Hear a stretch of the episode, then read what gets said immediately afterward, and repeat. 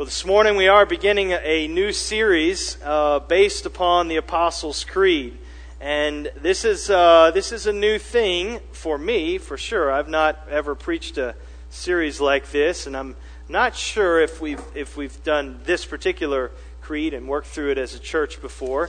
Uh, I should have asked you that ahead of time, Howard. I know you've done many doctrinal series over the years, and, and so some of you, I realize, are very familiar with this ancient creed. Uh, uh, many of you, not so much, and and that's that's fine. Wherever you, whatever your acquaintance is with this creed, that is, it doesn't really matter.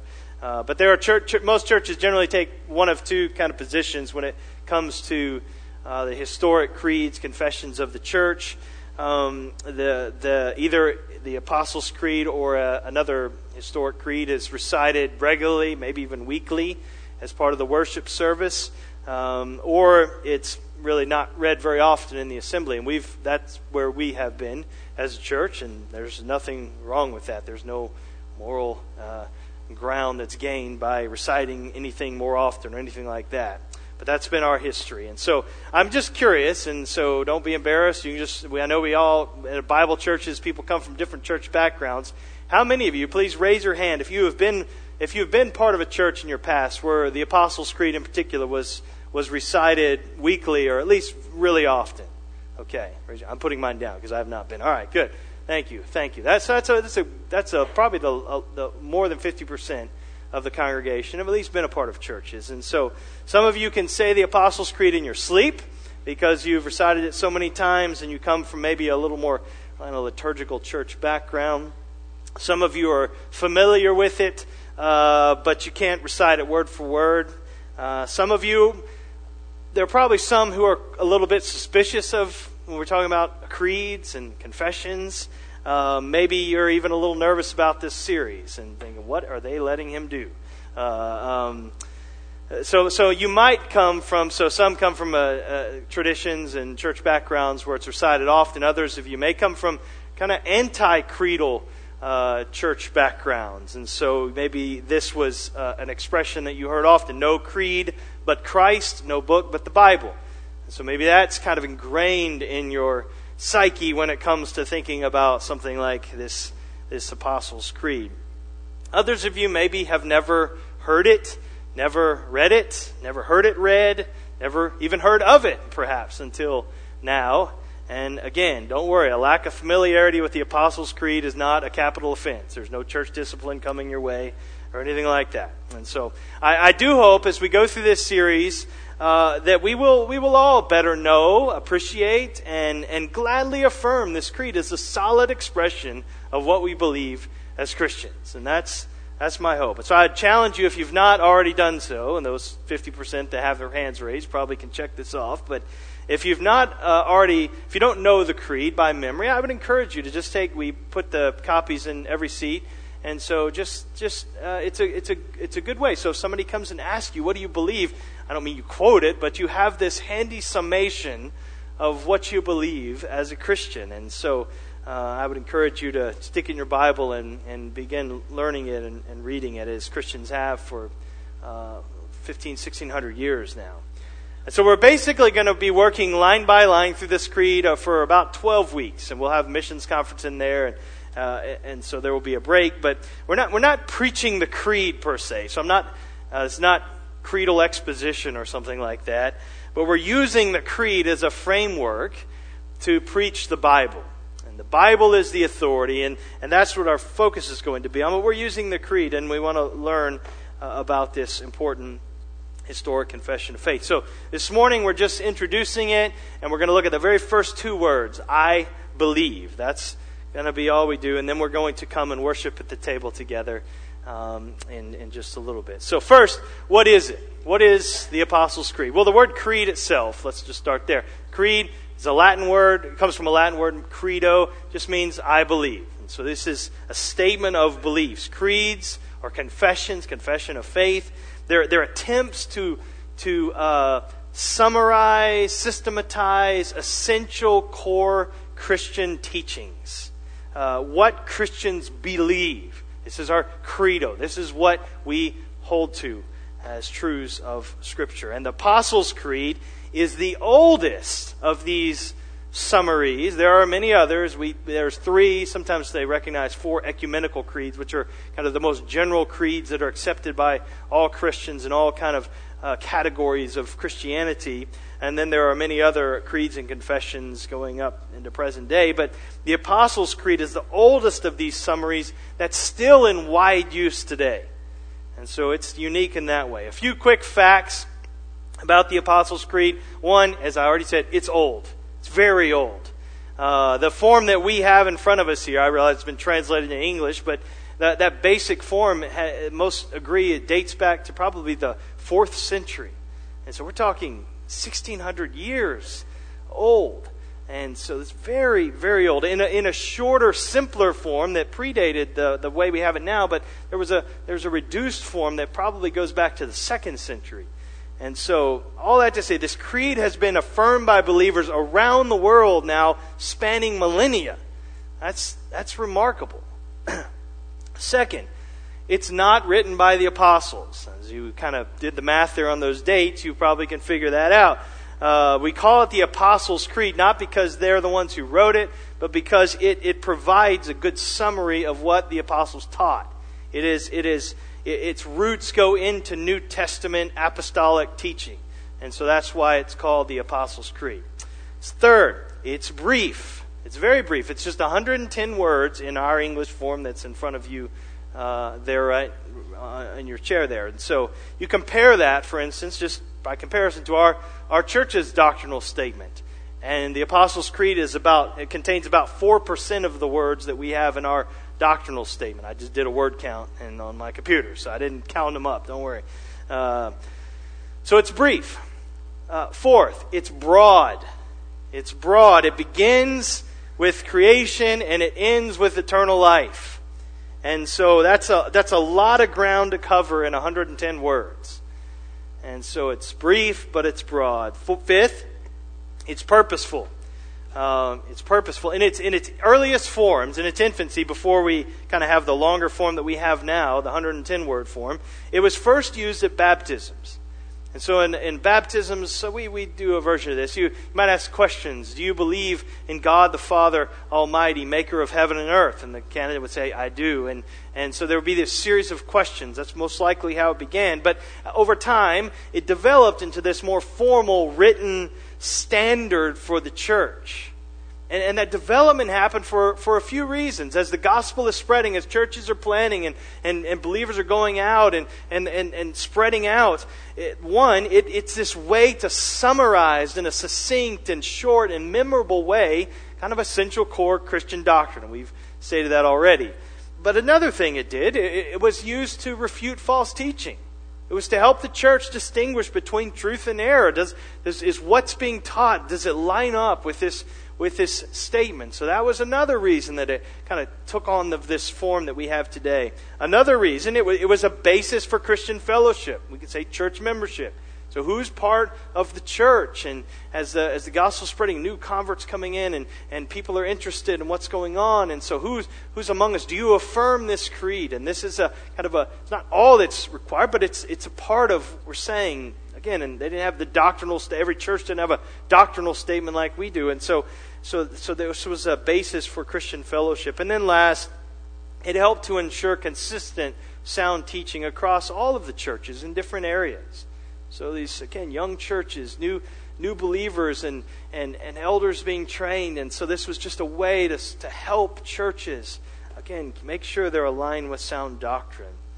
So it's, it was purposeful. It is purposeful. Sixth, two more statements.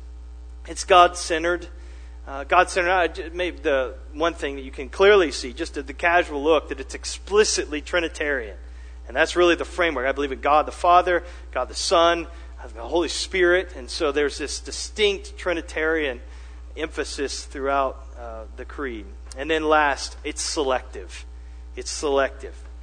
It touches on the central issues of the Christian faith, but there is a lot that it obviously passes over. I mean, there's a lot of things it doesn't deal with. It doesn't deal with the authority of Scripture.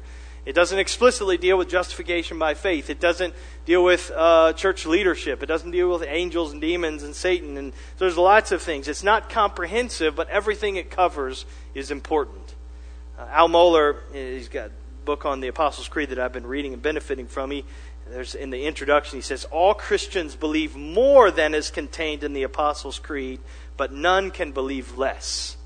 And so that's, so that's what we're saying. It's, it's selective. maybe the way to think of it is this think of it as a map. And so imagine you're about to take a road trip and you're going to go from Atlanta, Georgia to uh, Seattle, Washington. So you're going to drive across the country. Uh, I hear the grimacing. Um, and so I think that sounds exciting. But uh, so you, so what do you do now? It used to be you get out Rand McNally, but now you go to Google Maps and you you look. You open your computer, you look on your smartphone, and, and, and you, you kind of zoom way out to see, to see the whole country. And you want to see the basic kind of route that you're going to take to get to Seattle, Washington. What are the interstates I'm going to take? What cities might I stop at, stop at and spend the night on the way? Um, what what sites might I want to see? Where's the you know the biggest ball of twine? I want to make sure I see that, and so uh, where you're, so you're looking and kind of planning your route, looking at that large zoomed out view. But then as you go along, you go through a region or, or a state or even a city, and you start to zoom in closer. You want to see where the upcoming stops are and where the exit's going to be, what any interstate exchanges that are coming up, and how long is it going to take till we get out of Kansas, and and so you're starting to kind of zoom in a little bit, and then let's say you are, it's time to exit, it's time to time to rest, time to eat, and so you you're going to take an exit in a city, and so you zoom in even closer, and you want to see where the where the gas station is, or restaurant, or hotel, or or, or whatever it is, and you might even look at the street view so you can actually see what you're what you need to be looking for. And so the, the Apostles' Creed, so take that image, and the Apostles' Creed is that zoomed out map. It, it's showing the U.S. from coast to coast, as it were. Uh, it gives us this big, basic picture of what Christians believe. That, that, um, now, teenagers, don't try to like spread your fingers out on this. It's not going to help. You're not going to be able to zoom on, in on it or anything like that. Uh, but but that, that's that's the idea. And so the most important thing, obviously, is the terrain itself. So when you're taking a trip, you know, you're not looking at a map the whole time. You're looking around and you're seeing what you're passing. And that's the most important thing. Well, the most important thing for us is the terrain of the Bible. What has God spoken to us? And so that's, that's central. That's essential. And so the Bible, this is primary. This is what's really real. But, it, but maps are helpful, aren't they? I mean, maps are, are helpful. They can be very helpful tools to, so, creeds as maps can be very helpful tools to navigate the biblical terrain. This is primary, but, but, the, but this creed is, is helpful. And, and, it's, and, it's, and, it's an, and it's accurate, like a good map should be. Uh, again, but creeds, confessions, doctrinal statements, they're only, they're only helpful to the extent that they actually align with the actual terrain. So that's, that's the distinction I want to make. So obviously, maps can be wrong creeds, confessions, doctrinal statements can be wrong and can mislead us. And, and so we, we, we want to study the terrain. We want to use it, look at it, study it more than the map. But these historic creeds are maps that have been refined and tested for centuries. That's the, that's the great encouragement. And so they've, they've guided many, many Christians and oriented many, many Christians and churches across biblical terrain and giving us that broad, broad view. And so think of it that way. So, so those of you, maybe you, maybe you still, you're hard brain, hard, hardwired with no creed but the, no creed but Christ, no book that, but the Bible, and maybe the church you grew up in that was like that was printed on every church bulletin right across the front, and I have seen that on church bulletins. And so, um, one just say, you you really don't live like that. Nobody lives like that. We all live off of a functional creed. Your creed may not be written down. Your creed may not be, you know, what the, the Apostles' Creed, but you, you have some creed, whether it's written or not, whether it's been tested by others or not, whether others have been able to examine it and challenge you or not, you have a functional creed that you're living off of. And so some of our creeds are kind of like hand drawn maps on McDonald's napkins and and and and and so but but this is more like a, a Rand McNally kind of map. I mean, this has been a lot of people have used it. A lot of people have there's a lot of thought that's gone into editing this and refining it. And so there's much more confidence. Again, it's not this, it's not the Bible, it's not the terrain, but it's a very useful map. It's a very useful guide to help us navigate and get oriented to the big picture of what Christian, Christians believe. Does that make sense? All right, it's a lot of, a lot of introduction, I realize, but we're, we're going to jump in. Now, originally, I intended to make this introduction even longer, and so you can be relieved that's not going to be the case. And so, I, I want, I, first, I was going to give you several reasons why. Uh, why it's a good thing to study something like the Apostles' Creed, why we should learn it, and another historic creeds and confessions kind of justify um, to you my preaching of this series. And so that's, but I, have decided rather than dump all of those reasons in the introduction to this first summer sermon, I'm going to kind of spread some of those out as we go along, and, and we'll bring some of those up as it's appropriate. And, and I'm going to share one reason later, but it's going to be part of the, the text and the sermon application. One thing I want to just say at the outset, outset before we get into uh, Romans 10 is just one how strange it is uh, historically in the 2,000 year history of the church that, that we could even, even think of the question of terms of relevance of a, of a creed like this. That we would even ask the question uh, about relevance. To, to think that a preacher might even feel like they needs to say something to persuade congregation and members of a flock that this might be relevant to them. That's just, it would be utterly nonsensical to the ears of most Christians in, in around the world throughout the last two millennia. And, and so there, there are a number of factors that we're going to talk about in the coming weeks why the question of relevance is, is seems so pressing to us today, and just factors in our own culture that make us kind of question and, and sort of push aside historic statements of faith like this. But for now, I just want to be clear and, and just say it, and we'll, we'll unfold this in the weeks to come. Christianity is by nature creedal. Christianity is creedal. It is an I believe religion. Credo, I believe. That's what Christianity is.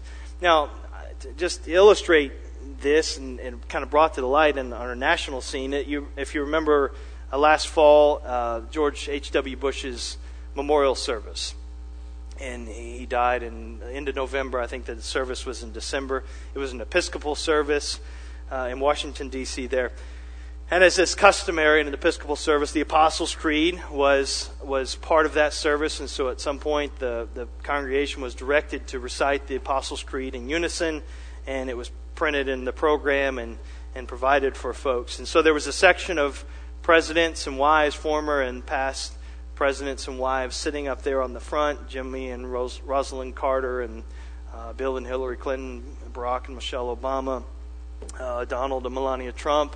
Uh, obviously, George W. Bush and Laura were sitting uh, with the family.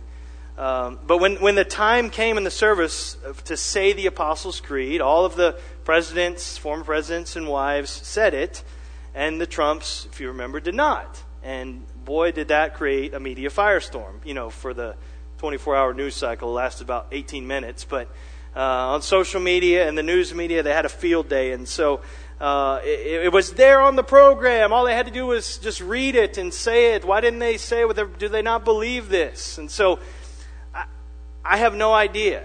And that's not my point. I'm not going to. I'm not going to speak to that today. Whether any of those presidents and wives believe it, that's.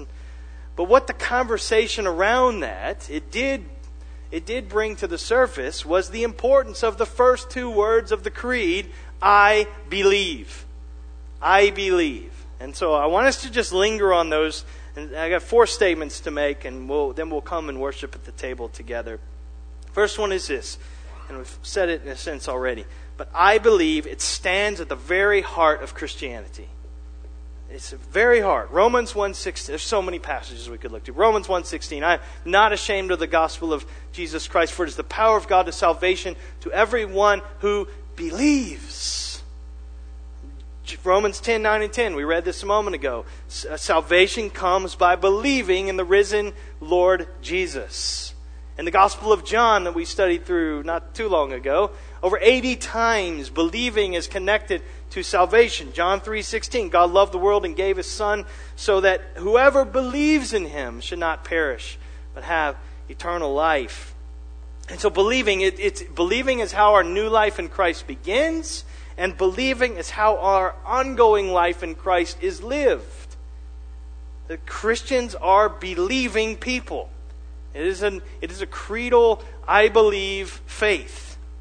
It's not belief in belief. It's not belief in fill in the blank with whatever you want to believe. It, it's not a mad lib religion where we just, you know, what's the matter? As long as you believe, or believe in Jesus even. That's, that's what, what matters. No, it's more than that. Our belief has an object, Jesus, and, and there are these objective scriptural propositional truths that must be affirmed in our believing.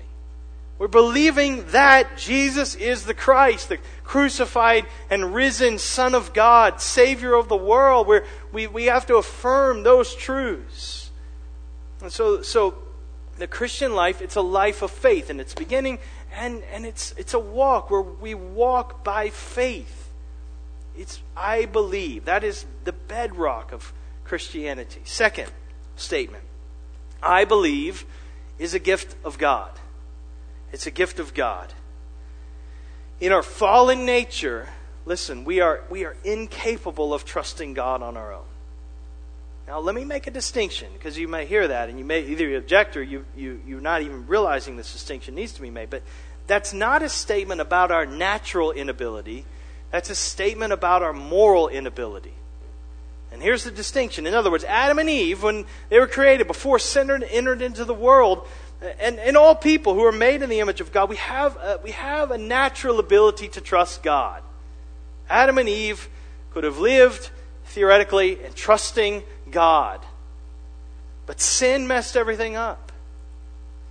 And so now we, we cannot trust God because of the fall, and we will not trust Him. We, we come out of the womb not wanting to trust Him, and, and there are no exceptions to that. And so our hearts have, have this, yes, God given capacity for trusting, but they are so corrupted that they will not trust God. This is how we're born. And this is why Scripture clearly, so clearly teaches that believing faith is a gift of God. We can't gin it up ourselves. I mean, anybody can mouth the words, I believe in God the Father, and in Jesus Christ, his only Son. Anybody can believe that. That's not, that's not a magical incantation We're just saying it, it makes someone a Christian. Not at all. We can't, we can't truly believe these truths apart from God's gracious work in us. Ephesians 2 8 and 9, we know well, for it is by grace you have been saved through faith. And that is not your own doing, it is the gift of God, not a result of works that anyone should boast. so I believe it's a gift of God. Third, where we'll spend most of our time. I believe is the opposite of I've done. I believe is the opposite of I've done. Now turn to Romans chapter 10. We're going to kind of be flipping between Romans 10 and Romans 3, so you can put your put your little Apostles' Creed in one of those places and, and we can flip back and forth. But in the book of Romans, and we could go to many, many other passages in Romans and throughout scriptures, throughout the New Testament in particular, Paul is repeatedly drawing this contrast of, of, of, two different ways of approaching life and thinking about life. Two different religions, we could say. Um, and so in Romans 10, verse 5, where, where Jim started reading earlier, he talks about a righteousness based on the law, and he contrasts that with a righteousness based on faith. And so I realize we are familiar with the word righteousness. If you go outside of the walls of church, you probably don't hear the word righteousness used much in the public square. Uh, you might hear righteous, and it's kind of in a condescending way. Oh, you're so righteous, something like that. But, but, but it, I know it's kind of a churchy word. But, but one way of defining righteousness is it, it is it is to be acceptable to God, to be acceptable to God. And so Paul's saying there's a way of trying to relate to God where, where the fundamental creed of your life is. This is the thing that makes you acceptable to God, and it's this I've done. I've done. So I've obeyed. I've, I've kept the commandments. I've, I've been good. I've kept the law. This is in that Jewish, very religious context, and, or, or in our kind, kind of contemporary context, in church context. I go to church. I, I give. I, I, I'm a good person. I've been on mission trips. And so we can, we can think that, the, the, the, that we're basing our hope on being acceptable to God upon what? I've done. This is my record. This is what I've done. And now, so there's a religious version of that. And, but I would say every person, because of the fall, we, we come out with, with even, there are secular versions of this. Maybe we're not consciously thinking, I want to be acceptable to God by what I do, but we're looking for acceptability. We're looking for acceptance. We're looking for righteousness in the eyes of people or in the eyes of ourselves or uh, but we're looking for that. And it's all based upon this way of thinking, way of living, I've done. And so you'll, there, there are some big problems with that, aren't there? And I hope that you know this. And if you don't, I'm glad you're here because I want to tell you, I want to fill you in. One, if, if, that's your, if that's your creed, I've done, you will never feel accepted.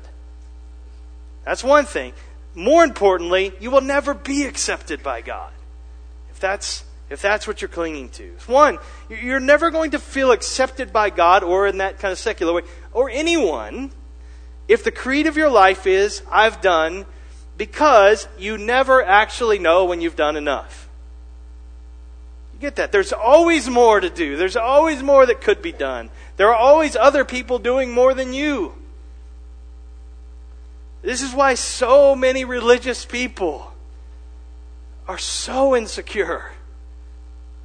And you don't have to be religious, but they're, they're telling themselves, I've, I've done, I've done all of these things to make me acceptable. But deep down they know I could have done more. I need to do more. Every other religion, every other way of, of, of approaching life is, is rooted in this. I've done acceptance from God or from whoever. It's, it's always conditional on my doing, and my doing is never, ever, ever enough. We never feel it. But more importantly than how we feel, it's not just that we feel, we don't feel accepted. That's our creed, but, but we won't actually be accepted. And turn to Romans 3 if you've got your little thing there. Romans 3, and we're going to be flipping back and forward. But Paul draws the same contrast earlier in this letter. Romans 3, verse 20. He says, he, he says basically, no one is ever justified. Justified is that word for declared righteous, declared acceptable to God. No one is ever declared acceptable to God, what? By works of the law. It, it just doesn't work. He's earlier in verse 10, he says, There is none righteous. And if that's not enough, no, not one. No exceptions. And so, this is the first thing I've done that just doesn't work. It doesn't save. That's the argument Paul's making. I've done, it's not Christianity. That's not our creed. Now, that said, brothers and sisters, can we be honest with one another? Even as Christians, we, we can be tempted to fall back into this old approach to life, can't we? We're, we're drawn to what I've always called the performance treadmill we, we, we feel like we, we, we, our acceptance before God is based upon what we do, so we've just got to keep going, got to, got to keep up, and I've got to, got to do more, got to do more to, to not fall off and to not fall away from God, to not, you know, where He's not angry at me, and I've got to perform, I got to do, I got to show.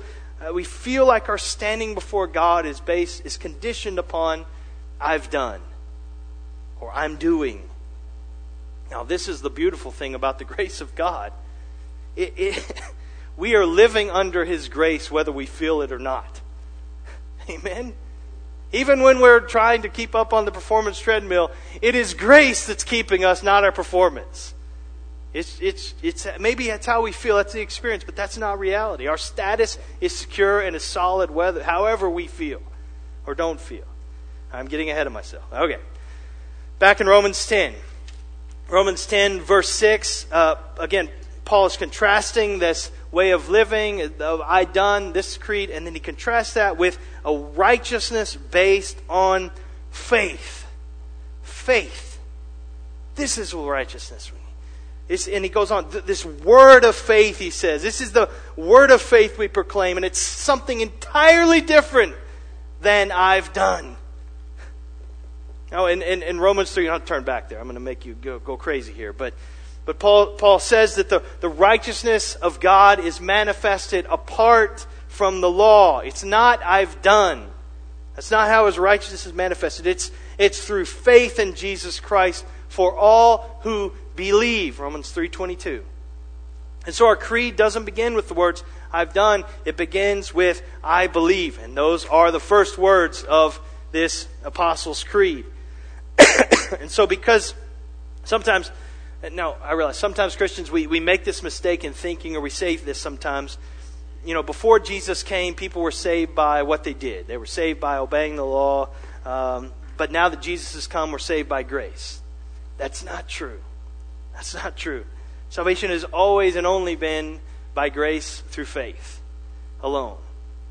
And so Paul gets his message of salvation from, from the Old Testament. And so he, he makes it clear throughout Romans and through other letters in the New Testament that the reason the law was given and the commandments were given was not so that people could, could say, I've done, now God, you have to accept me. No, it's so that we would realize, I haven't done, I can't do. I need someone who, who, who can. I need someone who has. And it's, I need Christ.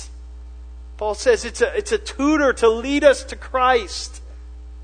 And so, so in 10, you get into verse 6 through 8 of, of, of Romans 10 there. I know these verses maybe sound a little confusing at first as, as they were read earlier. And, and you know, ascending to heaven, descending to the abyss. What in the world does all this mean? Basically, it's this. This is the point that he's making. This is the argument. The righteousness based on faith, or the righteousness based on faith, is based on what Christ has done, not what you do. That's his point. And so it's not about us ascending to heaven to bring Christ down. It's not us descending to the depths to bring Christ back from the dead. No, Christ has done everything already that's needed. That's what he's saying. He came down from heaven. He lived a perfect life. He died in our place, rose from the dead. He did it. So we don't, we don't need valiant effort to be saved. No, verse 8, the word is near you. It's in your heart and it's, it's in your, it's in your mouth. It's in your heart. That is this word of faith that we proclaim. It's in reach of everyone. And then he goes on, if, if you confess with your mouth that Jesus is Lord and believe in your heart that God raised him from the dead, you will be saved. For with the heart one believes and is justified, and with the mouth one confesses and is saved. So belief, trust, faith, it's, it's the means through which what Jesus did becomes ours. We, we, get, we, we let go of our old creed, I've done, and, and we embrace this new creed, I haven't done, but Jesus did. And so I believe. That's what we're saying. And when you do that, you're justified, you're declared righteous, declared acceptable to God, and that never goes away. Now, that all sounds wonderful, doesn't it? It is. I believe. But sometimes we doubt, don't we? And listen, I believe it's not incompatible with doubt in your life. It's not. You just illustrate it this way trust, believing, it's, it's like believing a, a doctor or a surgeon. You're, you're sick, you've got a problem, you need to see a surgeon. And so you're, you're trusting yourself to their care. You're, you're, you're, you're accepting their diagnosis. You are putting your life in their hands, humanly speaking, when you go to that doctor and you say, All right, I'm going to be out. I'm just trusting you. Now, is it possible to trust your physical health to your doctor and still say, I'm scared? I don't know if this is all going to work out. But I'm not going to act out of those doubts. I'm, I'm all in with you, doctor. Of course it is. Now, that's a very flawed illustration, so don't pick it apart, please. But I hope you can see the, the, the, simple point. And it's this is when you say, I believe, I believe in God the Father, I believe in Christ, the Son, and Jesus Christ, his only Son, our Lord, I believe in the Holy Spirit. You're not saying, I never have any doubts. I'm never afraid. You're saying, this is my hope. I'm all in. Uh, my confidence is there. It's, it's outside of me. I'm, I'm trusting you today, even though I may have these internal doubts. That's, that's what you're saying. Listen, this pastor knows this, brothers and sisters. I put my cards out here. I, I have awkward moments with God, just like you do.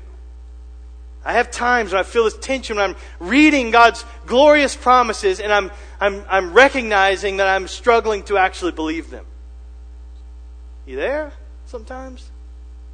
When I'm reading His commands, these, these gracious ethical guardrails that God has, has given us, and, and, and they're for our good in Scripture, and I see how much my life falls short of them, how frequently I disobey. I feel this, this dissonance when I'm sitting there with my Bible, and I'm a pastor. The degree on my wall says, I am a master of divinity, whatever in the world that means. And yet, there are times when I'm reluctant to pray. because there's this feeling, and, it's, and this feeling is based on zero facts. Zero facts whatsoever, but there's this feeling that somehow God is dis- disappointed in me, or God is distant from me. He's angry at me.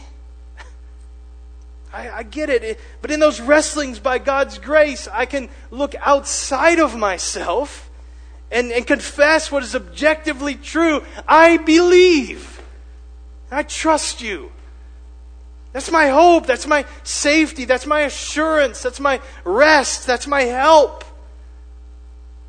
I, I, know the, the, the, the, church and this modern evangelicalism and the, and the church today, I think it's infected with this disease that's so focused on us, on the interior of the Christian life. Where our eyes are drawn inward. We look inside to, to, to make sure God is good with me. Looking inside, we think that it's in our experience or how on fire I am for God or how I feel or what I'm doing, and we're looking at us. But biblical Christianity is looking outward.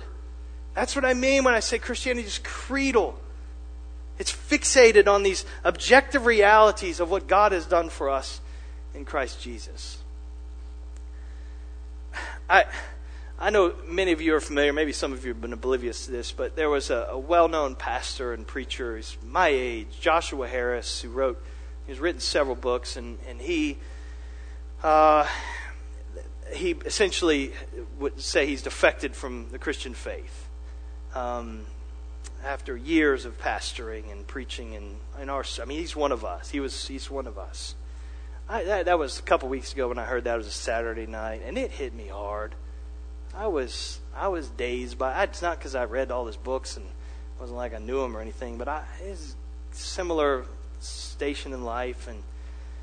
But one of, and I'm not going to try to diagnose that. Uh, don't don't worry. I, I know a lot have, and I think that's foolish. But some things that I've read and some of his words, there was these growing, gnawing internal doubts that just kept eating away. It seems to be and, and, and where there once seemed to be this vibrant, passionate, experiential walk with God, that fire for God, there, there, were, there became these kind of cold embers. And, and it ended, ended up doubting the very truthfulness of Christianity itself. Now, I pray for him. I pray that he's a brother and he will return to his first love. And, but, but, but again, I'm not, I'm, not to throw any mud or anything he was he was a guy I looked up to. There's, I mean, I heard him preach at conferences. I listened to him sermons online. This he was kind of the poster child for this experiential Christianity. He had it, he, and and now he's shipwrecked. And so, so I. I, I see that, and I, I'm thinking, and, and maybe this is you, and you're, you're, you, you you're struggling and you're and you're and you're thinking, man, I used to have this fire for God. I used to it used to be so warm and, and quiet times were amazing and going to church was just magical and now it's not there. And you may be tempted to doubt the truthfulness of Christianity. I would just appeal to you, brothers and sisters. The focus of our lives is not in here. I'm not trying to gin that up again. It's, it's, it's, we're looking externally to the objective realities that are true. It's not I believe. It's not I've done. It's I believe. Brothers and sisters, if there's very little sense of God's favor for you, of God's acceptance of you, and you, you feel very little of that today, just listen to what Paul calls this word of faith. Word of faith proclaimed to you today. You don't have to go up to heaven to bring Christ down. You don't have to go to the abyss to bring him up. You, Christ has already done everything necessary to accomplish your salvation and to keep it secure so that you can, can, can be accepted by God through faith. So build your life, not, not on I've done, build your life on I believe. That's what Christ has done. And fourth, and I can't even, we can't linger here. Well, maybe the, the reason that we'll be doing this series I'll have to push to next week, but I'll just say this. When we say, when this is the creed of our life, I believe, it changes everything. It changes everything. I mean, just, I just, just thinking as I've been meditating on Romans 10, Romans 3 in particular. I mean, one of the things you see, humility. Where does, where does it go in Romans 3? Where then is the boasting? It's excluded. I mean, the more we understand how secure we are in God because not of what we've done, because of what Christ has done, and by faith, then we're going to be far less full of ourselves. Obedience. So he goes on. Does, does, does faith then overthrow the law? And he says, by no means. That's crazy. Faith upholds the law. I mean, I know we get tripped up on those questions. Man, if we emphasize grace too much, and you know, nobody's there, what's going to be the incentive to obey? That's the most ludicrous question. And Paul says it. I mean, he essentially says that's you, that's crazy. The more we get that it's I believe and not I've done, the more we're compelled to love, follow, and obey this gracious, benevolent Lord who has this perfect track record of faithfulness. It's, it's glorious. And so, and then the other thing, and we'll, we'll, we'll pick up on this next week, is, is that it affects Christian community. And in both of these contexts, and throughout this letter and so many other letters, you, he's applying it to this Jewish Gentile rub and and when we get grace, when, when, when our community is based upon I believe, not I've done, there, it enables us to have this radically inclusive community and closeness across all of the things that might uh, divide us. And it's beautiful. And so let me, let me pray. Father, I thank you for I thank you for the work that is done. Again, we say in doxology and praise to you, Father, Lord, from you and, and to you and through you are all things. To you be the glory forever and ever and ever. Amen.